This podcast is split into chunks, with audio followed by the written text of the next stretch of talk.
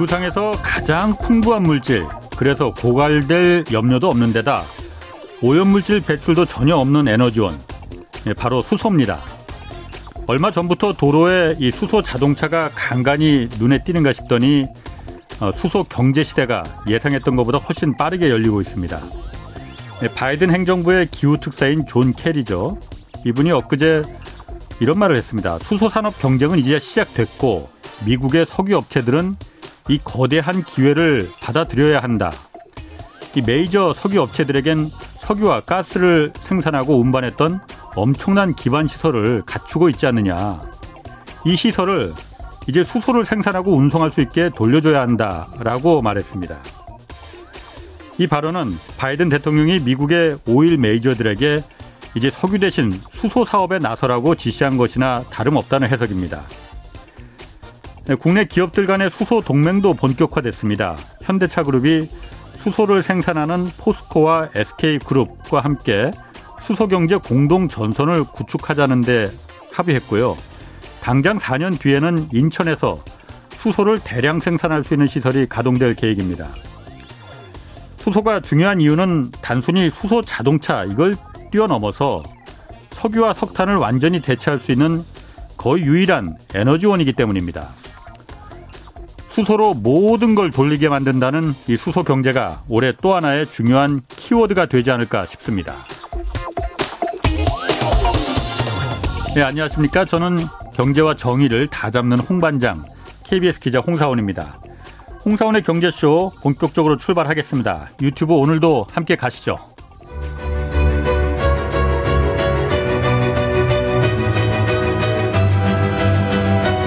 홍사원이 원하는 건 오직 정의. 시민을 위한 경제 정의를 향해 여러 걸음 깊이 들어가 봅니다. 네, 누구는 뭐 화석 에너지 시대가 이제 저물고 있다 이렇게 말하고 뭐 반대로 아직도 멀었다 이렇게 말하는 사람도 있습니다. 그래서 오늘은 국제 정치와 세계 경제를 결정했던 그 중요한 축이었던 그 석유, 이 석유가 어떤 역할을 앞으로 하게 될지 그리고 앞으로 에너지 패권은 어떻게 바뀌게 될지 이거 자세히 알아보겠습니다. 한국석유공사 에너지정보팀 최지용 과장님 나오셨습니다. 안녕하세요. 예, 안녕하세요. 예. 석유는 어떻게 세계를 지배하는가 이런 책을 내셨더라고요. 네, 네. 재작년에 책을 냈었고요. 예. 석유 쪽 그러니까 그 이, 경영 쪽의 전문가시군요, 그러니까. 예, 그 석유와 관련된 경제나 뭐 세, 국제 정치 이런 쪽으로 예. 이제는 다룬 책인데 예. 예. 뭐 반응은 좋았 좋았던 것 같습니다. 예. 먼저 오늘 그 하여튼 국제유가가 굉장히 오늘 또 급등을 네네. 했어요. 뭐 여러 가지 그 뭐 변수가 있긴 있었지만은 뭐 어저께 그 오페크 석유 장관에 의해서 사우디가 이제 그 러시아가 감산 그 클럽에서 이제 우리 더 이상 감산 안 해. 우리 증산할 거야 하고 나가버렸으니 사우디도 당연히 이제 감산 이제 그만하고 증산할 거다라고 다들 예상을 했었는데 사우디가 의외로 예상을 깨고 음. 감산 계속 할래. 석유 그 채굴량 그렇게 더 이상 늘리지 않을래. 이렇게 했단 말이에요. 그 때문에 이제 유가가 급등을 했다고 하는데 사우디아라비아가 감산을 계속하겠다. 이거 좀 예외였는데 그 이유가 뭐, 뭐 라고 보시나요? 일단 그 러시아도 러시아도 증산을 원했지만은 러시아는 예. 증산폭을 아주 최소화했습니다. 약 음. 10만 배럴 20만 배럴 이하로 증산폭을 최소화하면서 기존의 감산 기조를 유지한 것으로 이제 가기로 했고요. 그리고 이제 사우디 같은 경우에는 연초에 약 100만 배럴 정도를 자발적으로 감산하면서 유가를 부양했는데 예. 그래서 이제 지금 예측으로는 유가가 그때 당시 연초에 50불이었다가 65불까지 올라왔으니 뭐 그렇죠. 원유 슈퍼사이클이라는 얘기가 나오면서 이젠 사우디가 더 이상 감산 그 자발적 감산 그 100만 배럴을 더 이상 유지하지 않을 거라는 예측이 지배적이었는데 예. 갑자기 이제 사우디가 100만 배럴 감산 지속하겠다라는 예, 그런 이제 네. 입장을 밝혔습니다. 시장에서는 이제 그게 깜짝 놀란 이벤트가 되면서 유가가 올랐는데요. 예. 근데 이제 사우디가 감산을 결정할 때는 근데 치밀한 계산을 합니다. 음. 조금 마이크 쪽으로 앞쪽으로 좀 예, 예. 얘기를 해 주시죠. 예, 치밀한 계산을 하는데 예. 그, 그래서 이제 과거에 언제 감산을 하고 언제 증산을 했는지 볼 필요가 있습니다. 예. 그러니까 2016년부터 사실상 유가는 감산에 의해서 감산에 의해서 사실 지지를 받고 있는 상태인데요. 음, 유가가 이, 예, 예. 2016년이 굉장히 중요한 해였습니다. 2016년 이전까지는 오펙만 감산을 했습니다. 오펙만 음. 감산을 했는데 2016년 말에 오펙뿐만 아니라 러시아 등도 이제 감산에 극적으로 합의하면서 500 플러스라는 새로운 예. 그룹이 감산하는 형태가 되는데요. 예. 당시 오펙 오펙뿐만 아니라 러시아까지 감산에 참여할 수밖에 없었던 이유는 2014년 하반기부터 예. 미국에서 소위 그 셰일 혁명이라고 하는 음. 하면서 이게 셰일 원유 생산이 급증합니다. 그러면서 네네. 전 세계적으로 이제 원유 수급 균형이 깨지면서 2014년에 하반기에 유가가 급락을 하거든요. 예. 그래서 2014년부터 유가가 하락했음에도 근데 2015년에도 감산 합의가 이루어지지가 않아요. 2015년에도 러시아는 감산을 못 하겠다는 입장이었고 계속 유가가 하락합니다. 예. 이때 석유 사우디 석유 장관이었던 알리 알 라이미가 이런 말을 합니다. 당시 유가가 이제 100불에서 50불까지 떨어진 상태였음에도 우리 사우디는 유가가 배럴당 20불, 어, 30불, 30달러, 20불이 돼도 감산하지 않겠다라고 이러면서 오히려 증산을 합니다.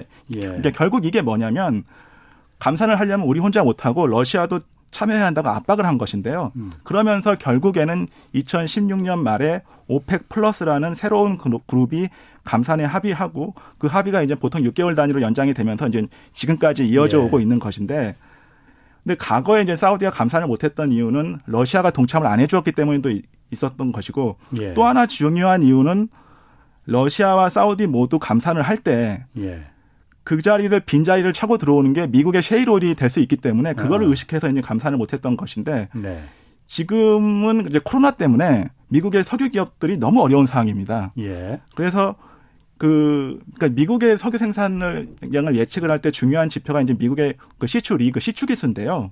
이 시추 기수가 코로나 이전 대비해서 지금 한 절반 정도로 떨어져 있습니다. 떨어져 있습니다. 예. 그래서 지금 사우디가 감산을 한다고 해서 미국이 증산을 빨리 할 수 있는 입장이 그런 입장이 아니거든요. 그러니까 음. 미국의 위협이 안 되고 있습니다. 그러니까 작년 초에 미국의 원유 생산량이 1,300만 배럴로 세계 최고였는데 그렇군요. 지금 1,100만 배럴 수준으로 떨어져서 그 미국 에너지 정보청에서도 이 1,100만 수준을 계속 유지할 것으로 네, 그렇게 예측을 하고 있습니다. 그 궁금한 게 네. 그럼 미국의 셰일 업체들은 네. 오페크 플러스라는데 가입돼 있지 않아요? 가입 안 돼 있습니다. 미국은 오펙 플러스에 가입이 안 돼 있고 감산 합의를 따르지 않 감산 합의에 어그 참여하지 않고 있는 상황이죠. 그렇게 기름을 많이 예, 퍼 예. 올리고 있는데도 예, 맞습니다. 그렇군요. 그러면은 그 뭐 유가 얘기는 조금 뒤에 조금 더 좀 이어가기로 하고 갑자기 그런데 어쨌든 뭐 석유 시대 종말 뭐 이런 얘기 나오면서 탄소 중 일단 먼저 석유 시대 종말 이런 얘기 나오는데 그 동의하세요? 그 말은 어 석유 시대의 종말 석유 공사에 계신 분한테 이런 아, 질문 예. 드리는 게 좀 그렇지만은 근데 석유 시대 아니 근데, 근데 사실은 석유 기업들이 지금 또 다른 신재생 에너지도 많이 하고 있습니다. 그렇군요. 그래서 어 석유 석유 기업이라고 해서 이제 신재생 에너지를 부정적으로 보지는 않, 않는 걸 이제 일단 말씀을 드리고 싶고 예. 그런데 이제는 석유 신재생 에너지가 많이 늘어난다고 해도 예. 다- 하- 앞으로 한 2, 30년간은 석유 수요가 줄지 않는다는 게 이제 음. 뭐 저 저의 개인적인 뭐 에너- 뭐 에너지 정 국제 에너지 기구의 예. IEA의 입장이기도 한데요. 예. 어, 그 이유는 그 재생 에너지라고 하는 것은 대부분 발전용 에너지입니다. 발전용. 그러니까 전기를 생산하는 에너지라는 것이죠. 예, 예. 근데 이제 석유라고 하는 것은 사실은 발전용 에너지가 그러니까 발전용으로 쓰이는 부- 부분은 극히 작습니다. 음. 그러니까 화력 발전이 화력 발전을 할 때 주로 쓰이는 거는 석탄입니다. 그렇죠. 석탄이고 또- 또 가스가 좀 쓰이기도 하고요. 어. 예. 그 석탄 근데 석유로 그 발전을 하는 비율은 1% 미만이거든요. 음. 그러니까 석유는 주로 어디에 쓰이냐면은 자동차, 선박, 항공기의 연료로 이제 60%가 쓰입니다. 예. 그러니까는 그 석유는 수송용 에너지고 예. 저- 재생 에너지는 발전용. 발전용이기 때문에 예. 이 재생 에너지가 확대가 되면은 석탄이나 원자력이 줄을 수는 있지만은 예. 석유 수요는 줄이기가 힘든 게 지금 현재 상황이죠.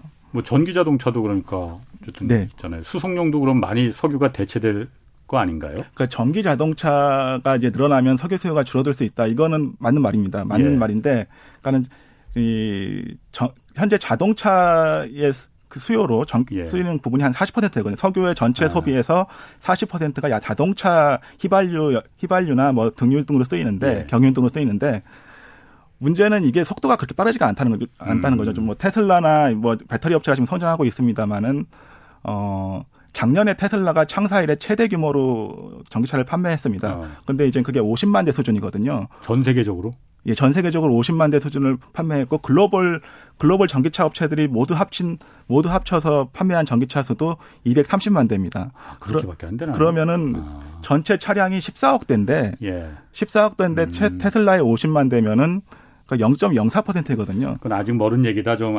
그, 그러니까 앞으로 20년 동안 계속 전기차가 누적돼도 예. 2040년에 전기차 수는 전기차 비율이 한 15% 정도 이렇게 보고 있는 게 지금 뭐 IEA IEA 예측이죠. 그렇군요. 예. 알겠습니다. 그러면은 그 요즘 탄소 중립 뭐 이 얘기 뭐 거의 유행처럼 각 나라가 다 네. 탄소 중립 선언한다고 하고 우리나라도 그렇고 다 네. 그런단 말이에요. 일단 탄소 중립 용어로만 그대로 따져본다면 탄소를 중립한다 그러니까 제로로 만들겠다 뭐 이거 정확히 무슨 뜻이에요? 탄소 중립이라는 게? 그러니까 탄소 중립이라고 하는 게 약간은 좀 정치적인 고려가 있는 말인 것 같은데요. 탄소 예. 중립이란 말은 어 탄소를 배출하는 행위하고 예. 탄소를 흡수하는 행위에 중립을 통해서 서로 상쇄를 통해서 탄소 배출 순 배출량을 제로로 하겠다는 말입니다. 좀 말이 어려운데? 그러니까는 예. 탄소를 배출하는 행위들 우리가 공장을 돌리거나 아. 자동차를 아. 타거나 하면서 탄소들이 예. 그 화석 배출하고 배출하는 행위 행위 와 예. 탄소를 흡수하는 행위들이 있습니다. 근데 여기서 그래서 중립이라고 하면 탄소를 흡수하는 행위들도 많을 것 같지만은 사실 조림 사업, 나무를 심는거나 아니면은 CCS라고 해서 탄소를 흡수하는 음. 그, 그 이산화탄소 포집하는 거, 예, 포집하고 격리하는 기술이 있는데 그 사실 그 두 개 외에는 사실 뭐 그렇게 탄소를 흡수하는 그 어떤 기술이 없, 없거든요. 예. 그래서 이제 탄소 중립이라고 근데 근데 사실은 그렇게 본다면은 탄소 제거 어. 또는 탄소 어 배출 양을 줄이는 양을 줄이는 게 가장 더 중요한데 그렇게 하지 않고 그냥 탄소 중립이라고 한 거는 탄소를 배출하지 말자고 하면은 뭐 소비를 하지 말자 아니면 공장을 돌리지 예. 말자라는 좀 극단적인 느낌이 있어서 예. 탄소 중립이라는 표현을 쓰는 것 같습니다. 약간 그러니까 그 말에 그러니까 좀 말이라는 게 아다르고 어다른 건데 네네. 탄소 중립이라는 거는 탄소는 마음대로 이제 배출해라. 대신 뭐, 한쪽에서 예. 탄소를 흡수해서 예, 예. 그러니까 이걸 플러스 마이너스 상쇄시키겠다, 제로로 만들겠다는 네, 거잖아요. 맞습니다. 그러니까 탄소 흡수 시설이라는 게 저도 옛날에 한번 취재한 적이 있었어요. 그러니까 이산화탄소 이렇게 포집을 해서 네. 땅 속에 집어넣거나 네, 네. 유전에 다시 기름 빼내고 거기다 다시 네, 집어넣는. 예, 예. 그래서 지구상의 공기 중에 뜨는 이산화탄소를 이제 좀 없애져 보자는 거잖아요. 네, 네. 그게 굉장히 뭐 부작용도 많고 어렵다고 하더라고요. 가장 큰 문제는 그 유전을 찾아서 빈 폐 유전이죠. 그 기름을 예. 빼낸 유전을 찾아서 탄소를 집어 넣었을 경우에 뭐 지진이 나면 그게 다시 셀 수 있지 않느냐 이런 논란도 있고요. 그러니까 우리나라에 얼마 전에 포항 그 지열 발전소도 물 네. 집어넣어서 네. 그 포항에서 지진 네. 났다는 그 근거가 지금 유력한 거 아니에요? 네. 어. 그리고 근데 이제 CCS 기술은 그러나 우리가 육성을 해야 되는 기술입니다. 탄소를 배, 흡수할 수 있는 얼마 안 되는 중요한 기술 중에 하나이기 때문에 그렇군요. 어떻게는 뭐 육성할 수 육, 육성하고 뭐 성장해야 되는 기술이죠. 알겠습니다. 그러니까 탄소 중립이라기보다는 탄소 이제 덜 배출하는 네, 탄소 저감이나 탄소 제거, 저감 이게 예, 더 맞는 말이겠죠. 예. 맞는 말이네요. 네네. 네. 음. 유럽이 사실 지금 탄소 중립 먼저 선언하고 제일 그러니까 규제도 지금 마련하고 뭐 제일 앞서 나가고 있잖아요. 예, 예. 왜? 왜 유럽이 먼저? 네. 그러니까 사실 네. 이러한 그 탄소 중립이나 이런 흐름이 부각 촉발된 것이 이제 2015년 파리 기후 협약이었는데요. 예. 물론 이제 파리 협약 이후에 트럼프 대통령은 기후 변화는 사기다라고 하면서 기후 변화를 인정하지 않는 입장이었고 탈퇴해 버렸잖아요. 탈퇴하고 예. 그래서 이제 파리 협약이 그 약간 힘을 잃기도 했는데 이제 예. 그 와중에도 이제 유럽 국가들은 탄소 중립을 선언하고 재생 에너지를 확대해 갑니다. 예. 그러면서 예. 이제 유럽이 어, 주도하면서 환경 관련 문제를 이슈화하고 여론을 만드는 데 앞장서는데 사실 지금의 기후변화 여론이나 탄소 중립 분위기를 만든 것의 한 80%는 예. 유럽이 키운 겁니다. 그러니까 미국도 중국도 사실 그 역할을 하지 않았거든요. 그러니까 과거 옛날에. 네네. 예. 그러니까 사실 바이든 정부도 지금 들어와서 이제 예. 지금 들어와서 뭐 그린리더를 하는 거지 트럼프 정부까지만 해도 그러지 않았거든요. 예. 그러니까 경, 경제적인 관점에서 이제 유럽이 탄소 중립을 주도하는 것이 사실은 순수하게 환경을 생각해서라기보다는 이게 사실 유럽 산업계의 이익에 부합하기 때문입니다. 그 무슨 말이냐면은 같은 맥락에서 또 네. 트럼프 대통령이 파리 협약에서 탈퇴 선언을 한 것도 예. 그것이 미국 산업계의 이익에 부합했기 때문인데요. 그러니까 어, 지금 그럴 것 같아요. 예, 지금 유럽이 탄소를 줄이기에 가장 유리한 입장에 있습니다. 그러니까 탄소 중립을 국가 차원에서 가장 먼저 선언한 것이 이제 2017년에 스웨덴이었고요. 예. 그 뒤로 이제 독일, 영국, 프랑스 등이 여기 동참하고 예. 그다음에 2019년에는 EU 차원에서 유럽 연합 차원에서 탄소 중립을 선언하는데 그러니까 유럽 연합이 이렇게 탄소 중립을 선언한 것은 다른 지역보다 이제 제조업 비중이 낮아서 탄소 중립을 달성하기 쉬운 면도 있는데 음, 예. 더 중요한 것은 유럽 산업계가 재생에너지 분야에서 가장 앞서 있다는 겁니다. 그러니까 특히 서유럽, 북유럽 국가, 독일, 이탈리아, 영국, 스페인, 포르투갈, 스웨덴 이런 나라들이 예. 모두 재생에너지 비중이 40에서 50%가 넘습니다. 특히 가장 먼저 탄소 중립을 선언한 스웨덴 같은 경우는 재생에너지 비중이 거의 70%거든요. 예. 그러니까 독일도 45%, 영국 40%, 이탈리아와 스페인도 약 40% 정도로 다른 대륙을 압도하고 있습니다. 그러니까 우리나라 같은 경우에는 2019년 기준은 6.5%니까 뭐 비교가 안 되는 수준이고 미국도 18%, 일본도 약 18.7%, 18.7%로 유럽보다 훨씬 낮습니다. 이게 예. 뭘 의미하냐면은 유럽의 에너지 기업들은 재생에너지 분야에서 이제 가장 앞선 기술과 경험을 가지고 있다는 겁니다. 그러니까 유럽은 이제 특히 특히 이제 풍력 분야에서 가장 앞서 있는데요. 예. 풍력 발전에서 핵심 기술이 되는 그 풍력 터빈, 그 블레이드를 만드는 기술이 예. 현재 이 분야에서 가장 선두가 이제 독일의 지멘스, 스페인의 Gamesa, 덴마크의 Ørsted 이런 회사들인데 예. 이 업체들이 시장의 50% 거의 60%를 점유하고 있어요. 예. 그러니까 이제 유럽의 입장에서는 그러니까 재생에너지 시장이 확대될수록 좋은 겁니다. 더군다나 그 유럽은 재생에너지 기술만 앞서 있는 게 아니라 그 재생에너지 관련 인력 규모나 예. 기업의 수에서도 다른 지역에 훨씬 앞서 있는데 이게 더 중요할 수 있는데요. 사실 우리나라도 현대차나 뭐 삼성전자 같은 기업이 하루아침에 만들 수 있는 건 아니잖아요. 예. 그러니까 마찬가지로 재생에너지 관련 기술과 인력을 가, 그 하루아침에 만들어낼 수는 없거든요. 근데 유럽은 다른 나라보다 사실 그 따라잡을 수 없는 규모와 기술을 가지고 있습니다. 그게 왜 그러냐면 이제 과거에 유럽을 대표하는 메이저 석유 회사들이 있습니다. 과거에 이제 Seven Sisters라고 불리는 대형 석유 회사들. Seven 뭐라고요? Seven Sisters라고 불렸던. Seven Sisters 예, 일곱 자매들. 네, 예. 아. 그 석유 사업 석유 기업을 독점하면서 이제 석유 사업을 했던 그런 기업들인데 그러니까 영국 대표적으로 영국의 BP, 음. Shell, 프랑스의 Total. 아, 그런 일곱 개 회사라 이거죠. 아, 이제 여기서 말하는 그러니까 BP와 쉘만 BP만 이제 Seven Sisters의 일원이고 나머지는 어 이제 그냥 메이저 석유 회사들인데요. 예. 비, BP Shell, 뭐 프랑스의 Total, 이탈리아 Eni, 스페인의 Repsol, 뭐 노르웨이의 이런 회사들이 전부 지금 탄소 중립을 선언하고 재생에너지 사업을 추진하겠다고 선언한 상태입니다. 예. 그 실제로 이제 석유 산업 부분을 많이 줄이고 재생에너지 사업을 확대하고 있는데 그러니까 유럽의 BP 같은 경우에는 그 BP가 이제 British Petroleum의 약자거든요. 네네. 근데 이제 작년에 이제 BP는 Beyond Petroleum의 약자다 라고 하면서 아예 기업의 정체성을 바꾸겠다라고 선언을 하고 석유를 그러니까 petroleum이 석유라는 뜻이잖아요. 네네. 그러니까 석유 이후를 대비하겠다 네. BP가 예. 그, 그, 이상의 예. 그 이상을 하겠다라고 하는데요. 예. 그러니까 BP 같은 경우에는 향후에 이제 사업 계획을 분명히 했습니다. 앞으로 한 2030년까지 석유가스 생산을 40% 줄이고 예. 재생에너지 사업을 이제 그 절반에 해당하는 매출의 절반을 이제 재생에너지를 어, 확대하겠다라고 선언을 했고요. 프랑스의 토탈 같은 경우는 더 높은 목표를 잡았습니다. 그러니까 예. 수치만 보면 토탈이 목표가 더 거대한데 토탈이 세운 목표가 어느 정도냐면 2030년까지 100기가와트의 재생에너지를 확보하겠다고 합니다.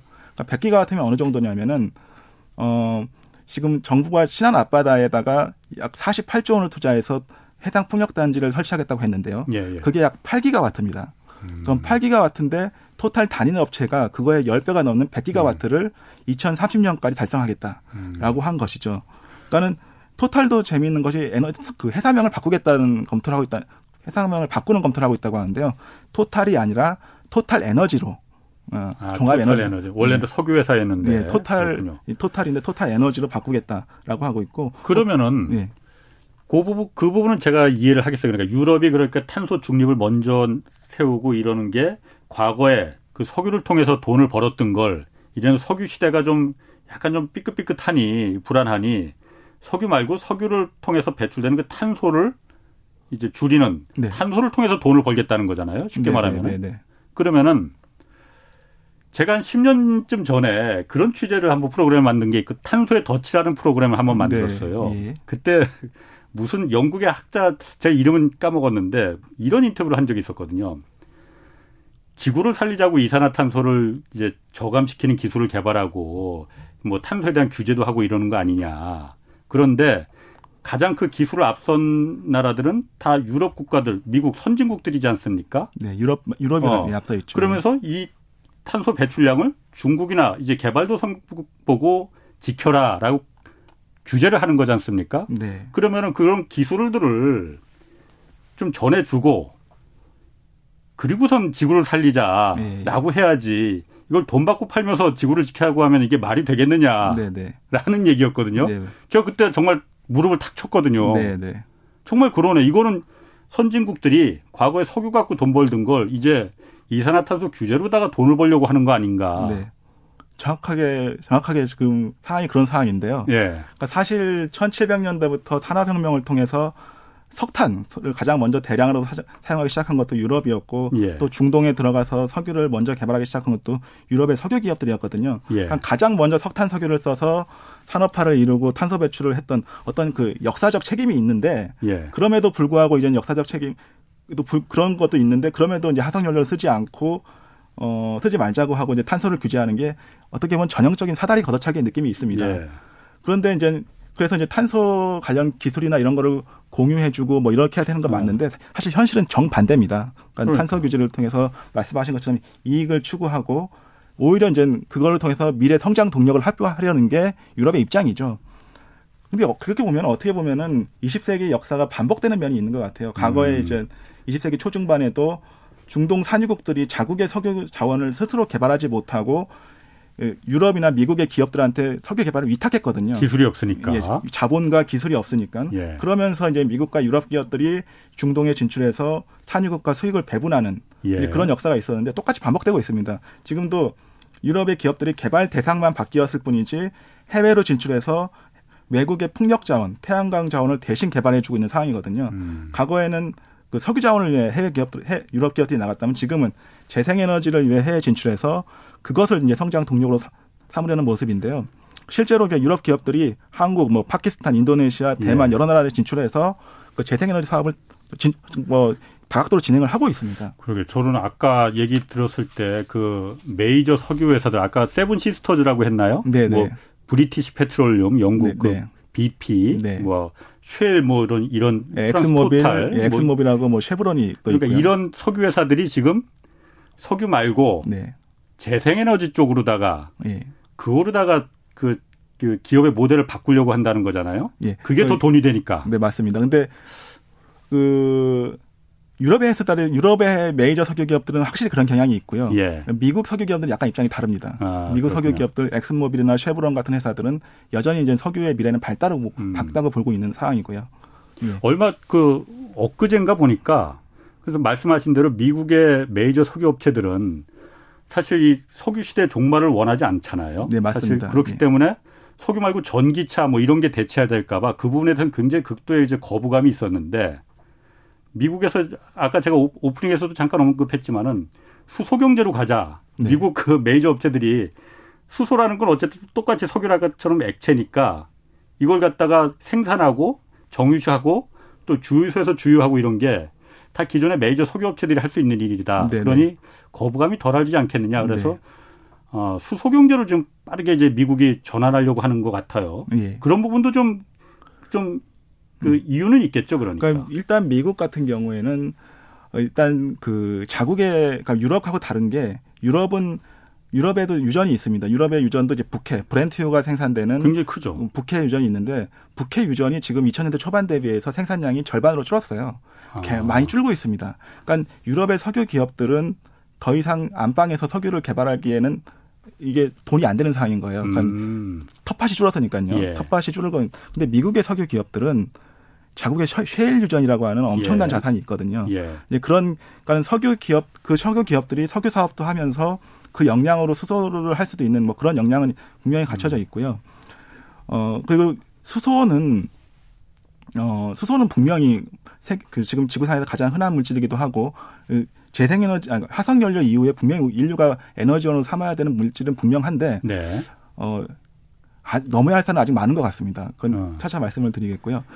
그 일론 머스크 테슬라 그 일론 머스크는 수소차 시대 절대 오지 않는다 뭐 이렇게까지도 얘기를 했더라고요. 네네. 그러니까 수소의 가장 큰 문제점이 뭐냐면은 네. 수소를 생산 수소를 생산하는 방법이 크게 보면 두 가지가 있습니다. 예. 첫 번째는 천연가스에서 추출하는 방법이 있는데요. 예. 천연가스 개질이라고 하는데 예. 이거는 약간 그 문제가 있는 게 뭐냐면 천연가스 자체도 어, 훌륭한 에너지원이거든요. 예. 그러니까 어, 석유나 석탄비에 비하면은 탄소 배출량도 훨씬 적고 네네. 그리고 또 깨끗한 에너지 이미, 이미지가 있는데 그걸 굳이 또 수소 거기서 수소를 추출해서 에너지를 음. 쓰는 것에 대해서 어 약간 좀 의아한 면이 있는 게 있고 예. 또 하나 더 큰 문제점은 천연가스에서 수소를 생산할 때 다량의 이산화탄소가 배출됩니다. 아 그렇군요. 예, 그래서 음. 거기에서 그것을 막고자 CCS 기술, 탄소를 포집하는 기술을 결합해서 어, 음. 어, 수소를 생산해야 하는 예. 그 비용 면에서 굉장히 불리한 입장에 있고요. 또 하나는 또 그럼 가장 한 가지 기술은 또 한 가지 기술은 이제 물을 분해해서 전기 분해해서 물, 예, 물을 전기 예. 분해해서 예. 수소를 생산하는 건데 이것도 역시 가장 이상적인 방법이긴 한데 어 가장 이상적이고 이제 언젠가는 이걸로 가야겠죠. 근데 예. 문제는 물을 전기 분해해야 되기 때문에 막대한 전기가 쓰입니다. 음, 그러니까 뭐 막대한 전기가 쓰이기 때문에 이 전기를 또 생산해야 되는데 그래서 이 전기를 어떻게 생산하냐면은 그 전기를 뭐 석탄 화력이나 뭐 다른 가스를 해서 생산을 하면 그것도 그 전기도 그 탄소를 배출하게 되잖아요. 의미가 없지. 예, 그래서 네. 이제 재생 에너지로 음. 수, 그 전기를 생산해서 이제 수소를 생산해야 되는데 그렇게 하려면은 재생 에너지가 일단은 전제가 돼야 됩니다. 그러니까 그 재생 에너지 확대가 음. 일단 전제가 되면 그 이후 그러면서 이제 수소도 경제가 켜질 수 있는. 그러니까 재생에너지를 통해서 낮에는 그냥 일반적인 전기 사용량으로 네. 쓰고 네. 밤에는 네. 어차피 그 전기 사용량이 뚝 떨어지니까 네. 그때 이제 그 전기로 수소를 음, 만든다. 그럴 수도 이거죠? 있고요. 그러니까 재생에너지라고 하는 게 태양광이나 풍력 같은 경우에 이 전력 생산량이 들쭉날쭉합니다. 예. 그러니까 태양이 좋을 때, 일광이 좋을 때, 또 바람이 좋을 때는 필요 이상으로 전력이 생산이 되고 그러면 음. 어쩔 수 없이 전, 전기를 버려야 될 수가 있거든요. 예. 그때 그 전기를 모아가지고 수소를 생산할 수 있는 거죠. 그렇군요. 그걸 그린 수소라고부터 예, 하더라고요. 예. 그러니까 어. 재생에너지로 생산하는 예. 수소를 이제 그린 수소 수전에서 성, 그 전기 분해하는 수소를 이제 그린 수소라고 하죠. 자, 그 미국 그 아까 잠깐 말씀하신 대로 트럼프 행정부 때는 파리 기후 협약을 그냥 일방적으로 그냥 탈퇴해 버렸어요. 먼저 만들자고 해놓고 뭐 그건 트럼프 행정부 때니까 그렇다 치고 바이든 행정부는 또 갑자기 또 당선되자마자 대통령 네. 되자마자 파리 기후 협약에 1차적으로 다시 가입을 했거든요. 네, 네. 그게 이제 어. 앞에서 말씀드렸다시피 트럼프 행정부 시절에는 그 파리 협약 탈퇴가 미국의 이익에 부합했습니다. 트럼프 네. 행정부 시대는 그때 당시 이제 미국의 셰일 혁명으로 미국 생산 미국의 원유 생산량이 급증하던 시기였거든요. 예. 이 때문에 미국은 2019년에 세계 최대 산유국 자리에 오릅니다. 음. 그러니까 최대 당시 세계 최대 산유국인 입장에서는 재생 에너지 시장이 커지는 것보다는 석유 시장이 커지는 것이 산업계 이익에 부합했던 그렇죠, 것이고요. 그렇죠. 예. 그리고 또 하나는 전통적으로 이 트럼프가 속한 공화당이 석유 기업과 돈독한 관계에 있습니다. 예. 그러니까 트럼프 행정부의 첫 번째 국무장관이었던 분이 렉스 틸러슨이라고 아, 엑손 예, 예. 엑손모빌의 CEO를 10년간 역임했던 기업가 출신입니다. 예. 그러니까 이 렉스 틸러슨 체제 하에서 파리 협약 탈퇴도 이루어졌던 음, 것이고요. 음. 그러니까 또 바이든 정부는 석유 기업과 그렇게 친하지 않은 면도 있지만 바이든 정부가 추진하는 이 그린 뉴딜이라고 하는 것이 사실은 약간 정치적 의도가 있습니다. 그러니까 이게 중국을 압박하는 수단이 될 수가 있는데 아시다시피 바이, 그 바이든 정부는 이제 대중 강경책을 예고하고 있잖아요. 예, 근데 예. 그러니까 미중 간의 대결에서 가장 이제 그 미국에 신경 쓰는 부분이 누가 세계 경제에서 가장 큰 비중을 차지하느냐 이것인데 지금 전 세계에서 가장 큰 경제 규모를 차지하는 나라는 미국이지만 예. 중국이 급격히 따라잡고 있는 상황이죠. 근데 근데 이 양국의 차이가 작년에 이제 많이 줄였습니다. 그러니까 2020년 코로나 시기에 이제 미국은 마이너스 성장을 한 반면에 예. 중국은 플러스, 플러스 성장을 성장을 하면서 예. 유일하게 네 미국의 70%까지 이제 경제 규모가 따라붙은 상황인데 음. 또 일부 기관에서는 2030년 이전에 또는 2028년 이전에 중국의 GDP가 예. 미국을 따라잡을 것이라고 전망도 하는데요. 그러니까 중국의 경제 규모가 커진다는 것은 그만큼 이제 정치적 영향력을 행사하는 면에서도 더 큰 힘을 갖게 되는 것이고 예. 그러면서 이제 미국이 중국을 견제하는 움직임이 여러 가지 나올 수밖에 없는데 음. 근데 가장 유용한 수단이 중국의 에너지 문제를 건드리는 겁니다. 그러니까 중국의 중, 에너지 예, 문제. 중국의 에너지 사용에서 가장 큰 문제점이 중국의 탄소 배출입니다. 이게 명분도 예. 좋거든요. 그러니까 중국의 경제, 미국이 중국을 견제할 때 뭐 인권이나 민주주의 같은 이제 보편적인 가치를 음. 내세우는데 중국의 탄소 배출도 이게 기후변화 대처라는 인류의 보편적 가치에 이렇게 가지기 때문에 이게 조, 좋은 명분이 되거든요. 지구를 살리자는데. 예, 예. 음. 거기다가 이제 또 중국의 또 심각한 문제가 뭐냐면은 예. 에너지 자립을 못 하고 있다는 겁니다. 예. 그러니까 어떤 나라가 이제 패권국이 되려면은 에너지와 식량 이 두 가지를 자립을 해야 되는데 예. 중국이 에너지를 지금 크게 해외에 의존하고 있고 특히 석유의 의존도가 심한데요. 그러니까 중국도 지금 세계 7위의 산유국입니다. 예. 그러니까 산유국이어서 하루 약 400만 배럴의 원유를 생산하는데 소비량은 하루 1,400만 배럴입니다. 그러니까 1,000만 배럴 이상을 수입해야 되는 거죠. 근데 음. 수입을 해야 되는데 천만 배럴 어디서 수입하냐면은 중동, 사우디, 이라크 등에서 가장 많이 수입합니다. 근데 예. 이제 사우디는 사우디는 미국의 절대 우방이고요. 예. 이라크는 또 미국이 점령했던 나라고요. 그리고 또 쿠웨이트나 이런 쿠웨이트는 미국이 걸프전 때 구해준 나라고요. 그러니까, 예. 그러니까 트럼프가 미군을 많이 빼긴 했습니다만 중동의 국가들이 참 미국과 좀 그 친한 그 그런 성격이 있는데 더 중요한 것은 이 중동에서 들어오는 석유 수입료가 불안불안하거든요. 그러니까 예. 중동에서 석유가 수입될 때 호르무즈, 말라카 해협, 남중국 해협 이렇게 지나서 오는데 이 길목들을 다 지금 미군이 관여하고 있단 말이에요. 그렇죠. 그래서 그러니까 만약 미군이 미군이 장기간 호르무즈 해협을 봉쇄한다고 하면 또는 남중국해에서 분쟁이 일어난다고 하면 중국은 이 하루 천만 배럴에 관한 이 원유 수급에 차질이 생기는 겁니다. 예. 그러니까 원유를 자급할 수 없게 되면은 뭐 도로, 항공기, 선박들도 운전할 수 없 는 것뿐만 아니라 그 군사 무기도 이제 무용지물이 될 수 있거든요. 예. 이게 사실 중국 입장에서 굉장히 아킬러스건이 될 수 있는 게 중국은 그 천만 배럴의 그 원유 수입을 원유 수급을 하기 위해서 그 그러니까 해외에 의존하고 있다는 게 지금 음. 미국 그 중국 입장에서 굉장히 큰 문제고 그걸 위해 또 다양한 그 대책을 또 세우고 있습니다. 그럼 지금 미국의 그 바이든 그 새로운 행정부가 중국을 견제하는 조건 중에 하나로 이 에너지 패권, 에너지를 지금 이 들고 나오고 있다. 그래서 파리 기후 협약에 미국이 먼저 가입하고 중국도 가입돼 있죠. 파리 기후 협약에. 네, 저그 거의 거의 모든 나라가 가입했습니다. 그렇죠. 예. 어쨌든 중국이 너무나 많은 탄소 배출을 하니 예. 이 부분으로 중국을 이제 견제하려는 네. 그 목적이 있다 이거군요. 그러니까 중국의 그 말씀하신 대로 중국 에너지 자립을 못하는 문제도 있는데 탄소 배출이 더 어떻게 보면 더 큰 문제인데, 그러니까 중국의 탄소 배출이 얼마나 많으냐면은 그러니까 많은 분들이 그러니까 인구도 많고 경제 규모도 크니까는 중국이 당연히 탄소 배출이 많은 거라고 생각할 수 있는데 예. 경제 규모나 인구를 대비해서도 너무 많은 탄소를 배출하고 있습니다. 음. 그러니까 2019년 중국 경제 규모는 미국의 70% 정도 수준인데 예. 탄소 배출량은 미국의 두 배입니다.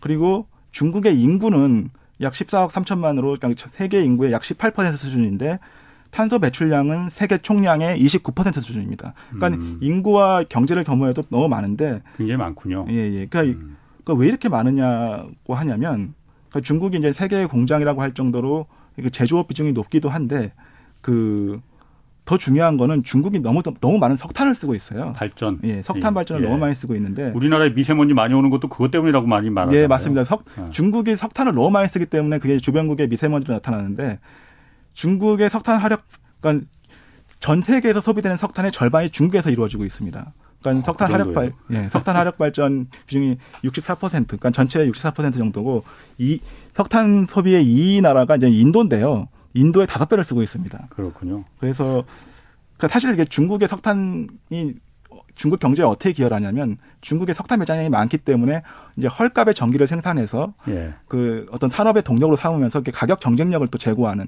그런 효과가 있는 것이죠. 그러니까 주, 그러니까 이제 미국에서는 이 부분을 건드리면은 중국은 석탄을 많이 줄여야 되고 그러다 예. 보면은 더 비싼 에너지를 써야 되고 그러면은 또 가격 경쟁력이 떨어지고 이거죠. 뭐 이럴 수도 있고요. 음, 예. 그렇군요. 아까 그 중국의 에너지 자립 문제가 그 아킬레스 건 중에 하나다라고 말씀하셨잖아요. 그래서 네. 뭐 사실 그 이 질문은 그 들어오기 전에 그 연구원님이 네. 하지 말아달라 보안상에 좀 문제가 있고 그러니까 예, 그랬는데 예. 그 부분 제가 질문을 안 드릴 수가 없네. 칠광구라고 있지 않습니까? 대륙붕에. 네, 네, 네, 네. 동중국해 지금 동중국해에서 중국이 거기 유전이 많이 있잖아요. 네, 네. 거기서 이제 많은 뭐 천연가스도 뽑아 올리고 석유도 뽑아 올리고 있는 거로 알고 있는데 거기 어쨌든 칠광구에 한국, 일본 지금 양국이 이제 공동 개발 구역으로 돼 있는데 예, 예. 한 2028년이면 조약이 깨지고 거기가 이제 그 무주공산이 돼버린단 말이에요. 그러면 중국이 들어올 것이다. 뭐 그런 여러 가지 해석들도 있고 정치적인 세법도 많은데 네. 작년에 우리 한국 정부가 거기 개발하겠다라고 이제 했다고 저희가 이제 보도를 했단 말이에요. 예, 예. 그 부분 지금 잘 되고 있습니까? 아, 아, 그 부분은 사실 어 사실 제가 그 관여하고 있는 그런 게 아니어가지고 사실 죄송하지만 말씀을 좀 드리기가 그렇고요. 사실 예. 다른 부분에서 말씀을 드리면은 그러니까 중국이 지금 그 자국 내에서 또 자국 영해 내에서 예. 이 석유 탐사를 많이 하고 있고 그, 그 부분에 돈을 많이 쓰고 있는 건 사실입니다. 예. 그러니까는 중국이 그 중국의 에너지 정책을 보면은 미국을 굉장히 많이 의식하고 있는 게 보이는데요. 네. 그러니까 어떤 게 있냐면은 그 중국의 국영 석유 회사가 있습니다. 대형 석유 회사인데 시노팩이라고 시노팩도 있고 페트로차이나도 있고 예. 중국 해양 석유공사 이렇게 3개사가 있는데 예. 이 회사들이 전부 투자를 늘리고 있어요. 그러니까 음. 서, 유럽이나 서구 회사들은 지금 한 5, 6년째 지금 저유가가 유지되고 있기 때문에 예. 투자를 많이 못하는 상황입니다. 예. 그러니까 이게 언젠가는 생산량 감소로 이어질 수가 있는데 근데 중국의 석유 기업 업체들은 2019년에 약 하나 한국 한국 한국 돈으로 약 90조 원을 투자했습니다. 예. 그러니까 2017년에 비해서 두 배가 늘어난 건데 그 정도 이 돈을 근데 해외에 투자한 게 아니라 자국에 투자했습니다. 영해, 뭐 예, 영해나 영토 내에서 예. 네. 특히 뭐 신장 지역이나 예. 말씀하신 영해 내에서 동중국해 쪽 네, 그쪽으로 투자를 많이 하고 있는데 그것도 이젠 그 미국을 의식한 거죠. 그러니까 해외에 의존하고 있는 그 석유를 아. 어떻게든 자립하고 싶 자립하고 싶어 하는 그런 거를 의식하고 있고 또 하나 이제 중국이 어 자, 중국이 이제 미국을 의식한다고 하는 게 중국의 석유 비축 정책 비축 정책입니다. 예. 그러니까 사실 중국은 원유 비축을 잘하는 나라가 아니었습니다. 그러니까 2000년대 초반까지만 하더라도 그러니까 WTO 가입하기 전까지만 하더라도 중국의 원유 비축량은 한 달 뭐 30일분도 안 됐어요. 근데 이 근데 지금은 한 100일, 120일 분량으로 이제 비축량이 늘어나고 많이 늘어났네요. 예. 어. 그 재미있는 것이 예. 작년 코로나 시기 작년 상반기에 원유 유가가 마이너스로 간 적이 있었습니다. 뭐 그런 선물 첫 실물은 예, 아니 예, 선물타의 선물 유가가 그렇죠. 이제 아. 마이너스 30분, 예, 37분까지 간 적이 있었는데 예. 이때 중국이 원유를 엄청나게 사들입니다. 아. 그러니까 상당히 영리했던 것인데. 싸니까. 예, 그때 그래서 이제 역대 최대, 그러니까 반기 기준으로 역대 최대인 원유 재고가 역대 최고로 원유 재고가 늘어나는데 그때 약 2억 배럴 정도가 늘어난 걸로 나옵니다. 예. 그러니까 그때 소비도 별로 없는데 이렇게 원유 원유를 많이 사들였던 거는 그러니까 비축을 한 것이죠. 음. 그래서 비축을 하면서 계속 지금 원유 비축량을 늘리고 있고 그래서 2023년까지 이제 3단계 비축을 하는데 그렇게 되면은 뭐 4개월분을 뭐 훌쩍 넘어가지고 예. 비축을 할 수 있을 것 같습니다. 이경 이런 것들도 만에 하나 석유 수송로가 끊겼을 때 그, 음. 그것을 이제 어, 위협되지 않게끔 하려고 석유 음. 비축 사업을 하고 있는 것이고요. 음. 그또 하나 눈에 띄는 것이 중국이 원자력 발전을 굉장히 늘리고 있습니다. 예. 그러니까 석유 만에 하나 이제 석탄을 많이 못 쓰게 되면은 원자력을 예. 많이 쓰겠다는 의도인 것 같은데요.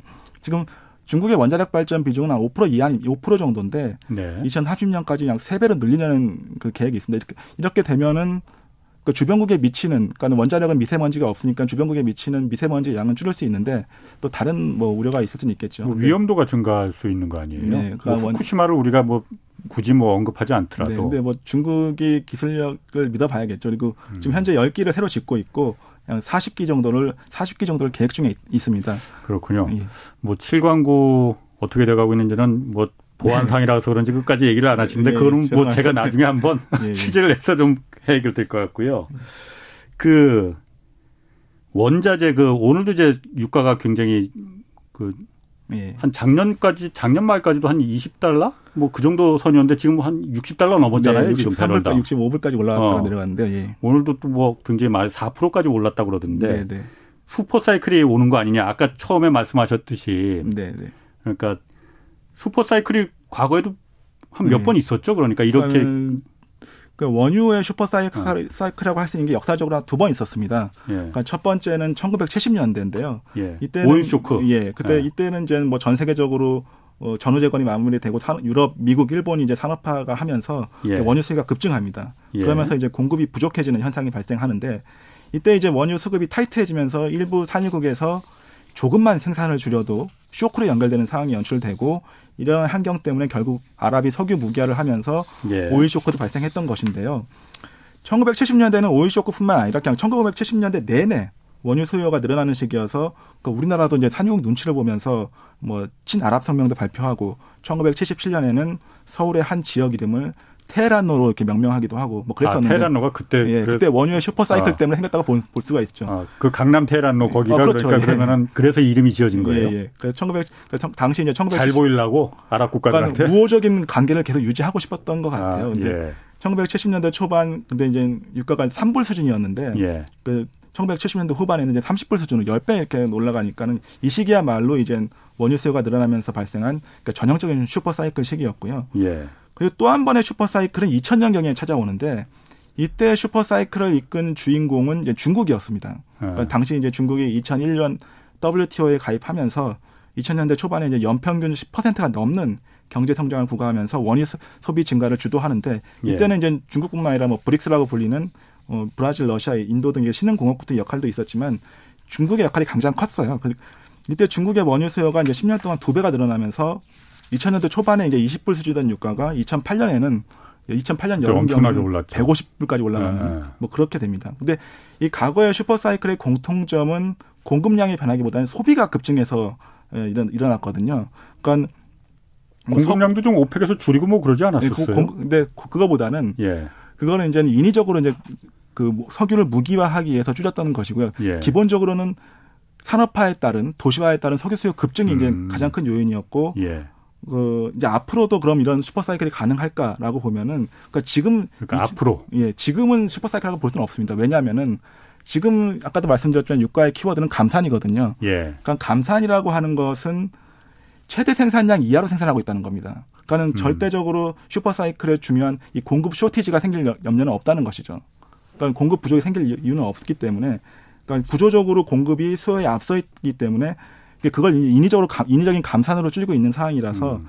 지금의 슈퍼 사이클이라고 볼 수는 없고 그런데 이제 만약에 만약에 2022년 이후에 그러니까 지금 현재 올해도 이제 코로나 코로나 때문에 지금 원유 수요가 코로나 이전 대비 한 9% 줄었습니다.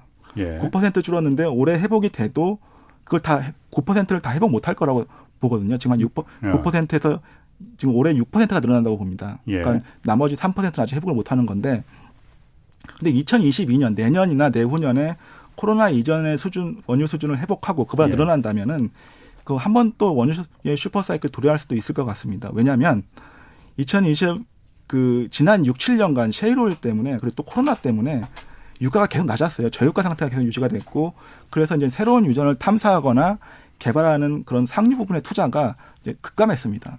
그러니까는, 음, 음. 그러니까 2020년에는 2014년 대비해서 그 투자액이 한 3분의 1 수준으로 떨어진 상태인데 이렇게 떨어진 부진한 투자가 지금 뭐 몇 년째 계속되고 있단 말이에요. 그러면 아. 이것이 언젠가는 생산 능력 감소로 나타날 수 있고 그게 이제 뭐 2023년 전후가 될 수 있고 만약에 그때 이제 완전히 원유 수요가 회복이 되면은 그때는 이제 슈퍼사이클 나타날 수 있고 또 하나 중요한 이유는 인, 인도입니다. 인, 인도인데 예. 이제 과거에 중국이 슈퍼사이클을 이끌었다면은 똑같은 인구 규모를 가진 14억 인구를 가진 인도가 이제 산업화를 통해서 슈퍼사이클 이끌 가능성이 있다는 건데요. 설령 인도가 중국만큼 성장을 하지 못한다고 해도 그건 지금 중국에는 인도는 아직 전기도 안 들어가는 지역도 많고 도시화가 안 된 지역이 많기 때문에 어느 정도의 근대 산업화가 이루어진다면은 인도가 또 슈퍼사이클에 이끌 어떤 음. 그런 요소가 있습니다. 아 그러니까 그 조금 정리를 해보면은 지금 유가가 워낙 낮으니까 네. 산유국들이 네. 새로운 유전을 개발하는 그런 투자를 안 하고 그러니까 네. 기존에 있던 유전 그냥 빼먹는 네. 거로 그냥 그분이 네. 버텨왔는데 예. 앞으로 본격적으로 코로나 이제 이후 시대가 돼서 세계 공장들이 돌아가기 시작하면은 네. 모자랄 수 있다 이거죠. 그렇죠. 그럼 그, 슈퍼사이클이 유가가 다시 뭐 옛날처럼 뭐 150달러 이렇게까지 가지는 않겠지 설마. 일단은 다른 에너지원 에너지원이 다양하게 됐기 때문에 과거처럼 예. 강한 슈퍼사이클은 아니더라도 예. 어, 지금 그 생산 능력 자체가 많이 감소하는 음. 상태이기 때문에 그것이 투, 부진한 투자가 계속된다면은 그렇군요. 한 번은 나타날 수 있죠. 사이클이 올수 있다 이거죠. 근데 그게 올해는 아니고 올해는 어. 지금 아직도 코로나의 여파에서 그렇겠죠. 아직 어. 벗어나지 어. 못한 상태거든요. 알겠습니다. 그럼 제가 한 가지 또 궁금한 게 어, 미국의 쉐일 오일이야 뭐 그 최근에 새로운 기술로다가 그 개발된 거니까 그건 그렇다 쳐요. 제가 고등학교 때부터 늘 들어왔던 게 석유 앞으로 30년 뒤면 다 고갈된다. 뭐 그렇게 했거든요. 네. 근데 그게 제가 나이 들어서도 역시 30년 남았다 그러고 예. 지금도 30년 남았다 그러고 이게 왜 그런 왜 그런 거예요? 일부러 그렇게 뭐 말할 그냥 위기를 조장하기 위해서 그런 거예요? 아니면은 실제로 어떤 기술이 정말 늘어나서 기술이 늘어난다고 해도 쉐일 말고 아, 그 있던 석유가 뭐 그렇게 발견이 안 됐었을 리가 있을라나요? 그게 이제 가장 과거에 가장 석유 고갈론의 가장 큰 대표적인 게 이제 1972년에 로마 클럽에서 그 성장의 한계라는 유명한 보고서를 냅니다. 그때 이제 이 성장의 한계라는 보고서가 유수의 그 과학자들과 이제 기업인들 참여해서 만든 보고서인데 예. 1972년에 석유 이제 50년 남았다라고 예. 이제 얘가 했는데 그게 이제 많이 빗나갔죠. 예. 근데, 가, 근데 이 외에도 이제 석유 고갈론에 대해서 계속 이야기가 나왔는데 근데 그렇 근데 석유 고갈이 안 됐던 이유가 뭐냐면은 계속해서 이 사람들의 욕망이나 지혜가 석유 쪽에 집중됐습니다. 가령 그렇죠. 과거 어. 1970년 90년대 가장 음. 유명한 전국이 지질학이었다고 할 정도로 예. 많은 그 수많은 인재들 인재들이 이제 석유 쪽에 집중됐거든요. 음. 그러면서 그런 사람들이 이제 엑슨모빌이나 쉐브돈으로 가서 그그 그 기업들을 이제 시가총액 1위로 1, 2위로 만드는 뭐 그런 현상이 있었는데 그러니까 있었는데, 그러니까 어떤 산업 어떤 산업의 미래를 볼 때 가장 중요한 것이 그 분야로 인재와 자본이 몰리느냐라는 그렇죠. 걸 봐야 되는데, 예. 어 사실 지금은 지금은 아니지. 지금은 아닙니다. 왜 예. 지금은 아닐 뿐 아니라 오히려 ESG나 뭐 이런 아. 환경 친화적인 거를 네네. 중시하는 분위기 때문에 앞으로도 계속 30년 후에도 30년 남았다 할 수 있느냐라고 예. 한다면은 과거에는 그게 가능했던 것이 계속 계속 최고 최고의 인재들이 가서 기술 네. 혁신을 하고 비전통 오일을 개발하고 쉐일 원일을 생산하는 이런 도전이 있었기 때문에 가능했었는데 예. 지금 그런 정, 그런 도전이 나올 수 있느냐 석유 분야에서 예. 아 조금 어렵다고 봅니다. 네. 그래요? 예.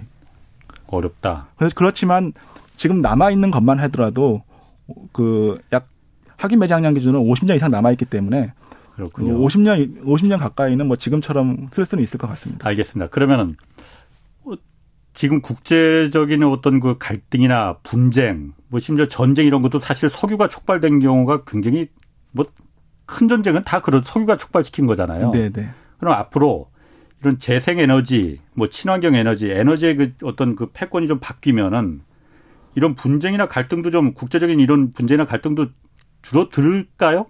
일단은 서, 그 가장 석유에 대해서 구체적인 갈등이 많이 있었던 거는 이제 석유의 편제성 때문에 그러니까 예. 어떤 한 지역에 몰려있기 때문에 그런 부분이 있었는데 예. 그러니까 재생에너지는 적어도 이제 그런 부분은 없을 것 같긴 한데요.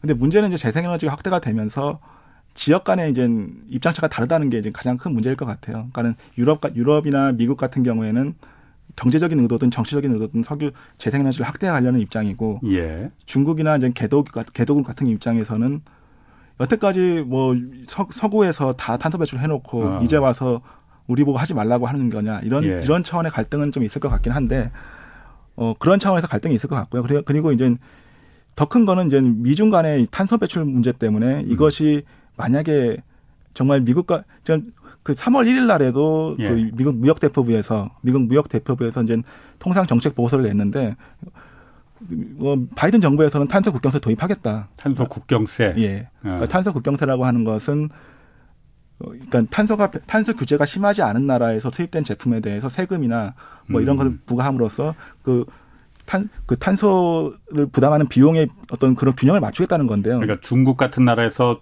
네. 수입 수출을 할 때는 네. 탄소세를 거기다 얹어서 수출을 해야 된다 이거군요. 그 예. 관세처럼 부과를 하겠다는 아하, 것이죠. 예. 그러면은 그렇게 되면은 사실 이게 그 미국까지 미국과 유럽이 갇힌 입장이라고 한다면은 이게 사실 우리나라에도 위협이 될 수 있거든요. 그러니까 우리나라도 석탄 화력 발전의 비중이 40%이기 때문에 음. 이걸 어쨌든 어쨌든 간에 줄여 나가야 되는 그러니까 그것을 어떻게 줄이느냐가 또 앞으로의 관건이 될 것 같습니다. 전 아, 아까도 말씀드렸지만은 이게 탄소를 줄여서 지구를 살리자 이 대의명분에 누가 반대를 하겠습니까? 그렇죠. 예. 이거는 다 찬성할 네. 텐데 여태까지 니들이 다 그 1차 산업혁명 하면서 다 배출해 놓고 당신들 살고 살게 될 만하니까 이제 우리도 좀 살아보려고 하는데 이제 와서 그거 갖고 기술도 이전 안 해주면서 그거 갖고 세금까지 또 매기느냐 당연히 불만이 나올 수밖에 없겠네요. 네, 네. 그렇죠. 알겠습니다. 오늘 뭐 지금까지 말씀 감사드리고요. 아까 제가 직함을 좀 잘못 말씀드린 것 같아요. 그 최지용 한국석유공사 석유정보센터 연구원이셨습니다. 네, 감사합니다. 예, 감사합니다. 자, 홍사원의 경제쇼 오늘 여기까지입니다. 내일 오전 11시에는 유튜브로 경제쇼 플러스가 업로드 됩니다. 이번 주는 변동성의 끝, 끝판왕 비트코인에 대해서 나오니까요. 잘 재밌으니까 한번 봐주시고요. 저는 이만 물러가겠습니다. 저는 KBS 홍사원 기자였습니다. 지금까지 경제와 정의를 다잡는 홍사원의 경제쇼였습니다.